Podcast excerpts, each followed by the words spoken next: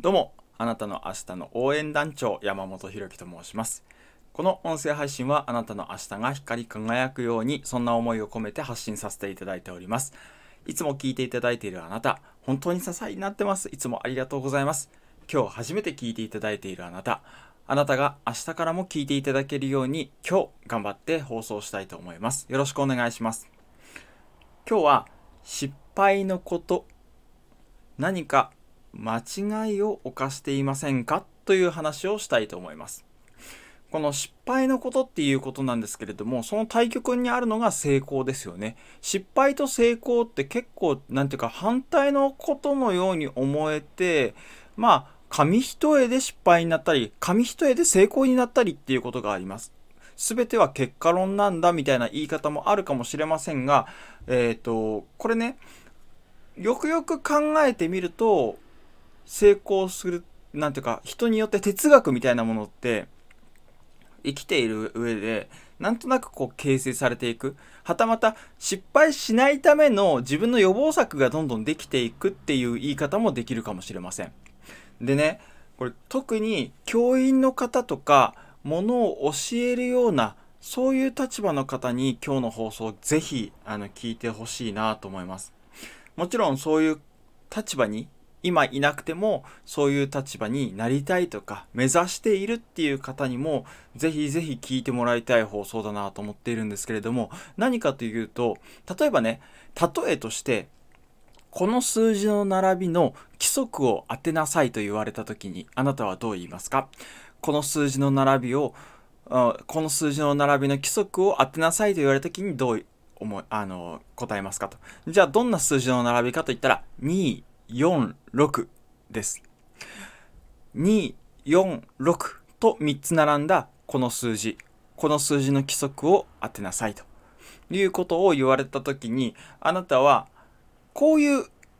一つ条件を言われます。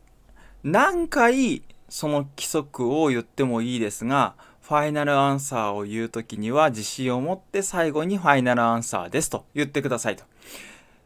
何回言っても間違っている場合には間違っている。合っている場合には合っている。というふうに言いますから、ファイナルアンサーの前に、これだというものはファイナルアンサーですと言ってくださいと。これ実験されたそうなんですね。学生を対象に実験されて、2、4、6、この数字の規則。もう、普通にね、普通に考えれば、あ、偶数3つだなと。で、2、4、6ってことは大きくなっていくような連続する3つの偶数かなとか、なんかそういう感じで考えられる方が多いんじゃないかなと思うんですけれども、実はこれ当てるときにね、どんな規則かっていうことを条件として何回チャンスあるよと。最後にファイナルアンサーって言えばいいんだよと自分の自信のあるものでね。いうふうに言われたのにこれ多くの学生がそれ聞いただけで3つの連続する偶数ですっていうふうにあの答えたそうなんですよ実はこれ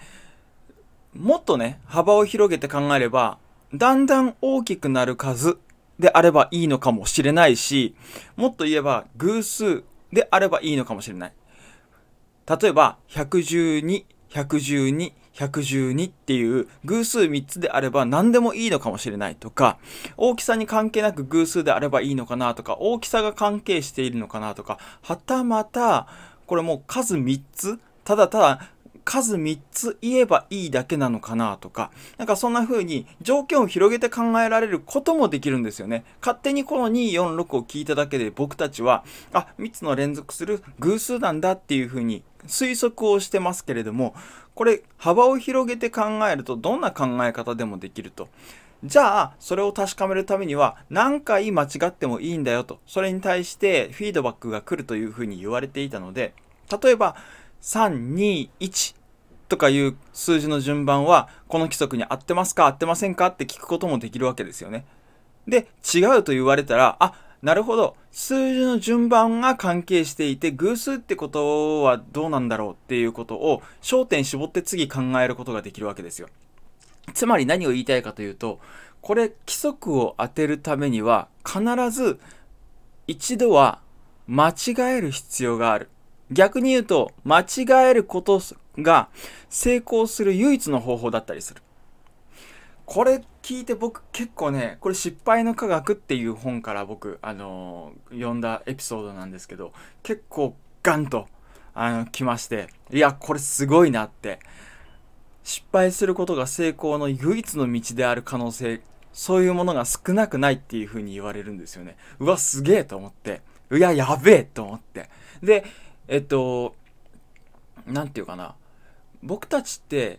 失敗のことを失敗と認識せずに普通の世の中ってあなた正解ですその選択肢。あなた失敗ですこの選択肢って言われる神様みたいな人がいるわけじゃないじゃないですか。後から振り返ってああそれはよかったなっていう後悔とかじんわり来たりもしくはもうなかったりしますよね。忘れ去られていくみたいな。あのこのフィードバックがない時に成功失敗ってどうやって判断するんだろうって僕これ疑問に思ったんですよねで先生っていうこれね本題になってくるんだけど先生とかものを教える立場の方に対してこう僕この教訓から伝えたいのはフィードバックがあるっていうことがものすごく重要なことなんですよ。例えば自分のお眼鏡にかなうあの台本に書いた言葉一言一句逃さずに言えた授業があったとしてそれは正解なのかとそれは目的を達成してるのかとじゃあこの場合の例えば学校の授業でいう目的って何なのかって考えた時にそれって生徒にこう行き渡るってことですよね知識が。その知識が行き渡るっていう目的を達成するために自分が作った台本一言一句逃さずに言うことが果たして有効だったのかと。この1時間それが達成できたのかっていうことですね。なんていうか一言一句読むっていうことが目的になっちゃって教えるとかあの知識をねみんなに与えるっていうことができてなかったらそれは目的達成してないっていうことなんですよ。失敗なんですよ。だから失敗を成功と思い込んでませんかっていうことなんですね。もう一度授業終わったら先生なんていうのは僕は僕はね 先生なんていうのはってすごく主語でかくしちゃったけど僕は授業終わったらああ終わったって言って気抜いてその授業についてはもうなんか考えなくていいみたいな感じで思ってたんだけれども終わった後にこそこれって目的達成したんだっけって手段ってこれで合ってたっけみたいな目的って何だっけみたいななんかそこに対してできれば聴衆授業を受けた生徒に対してのアンケートだったりとかなんか意見を聞く場があれば一番いいんだろうけど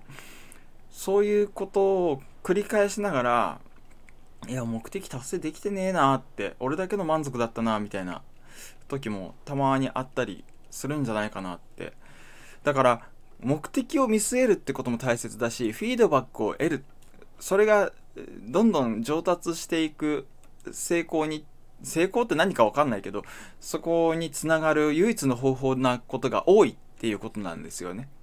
成功と失敗ってよく言われますけれどもちっちゃな成功ちっちゃな失敗たくさん経験してると思うし感情の揺り動きの分だけ感情が揺り動く分だけ、えー、自分たちっていうのはそれを経験してると思うのでちっちゃな失敗を経験するから悲しいとかちっちゃな失敗を経験するからムカつくとかそんなことを思ってるわけですよね。ちっちゃな成功をこうやってるから嬉しい。ちっちゃな成功を受け取るからちゃんと感動する。そういうことを思うわけですよね。だから感情の揺り動きの分だけ失敗成功があるのでそういうところに機敏になってね。であの失敗することが成功する唯一の方法であることが少なくないと。いうこのこの一文ね僕ちょっと失敗の科学っていう本読んでよかったなと思ったんですよ。あのぜひ失敗の科学 Amazon で、えー、調べてみてください。非常に面白い本で読みやすいです。ということであなたの明日の応援団長山本ひろきでした。また明日。バイバイ。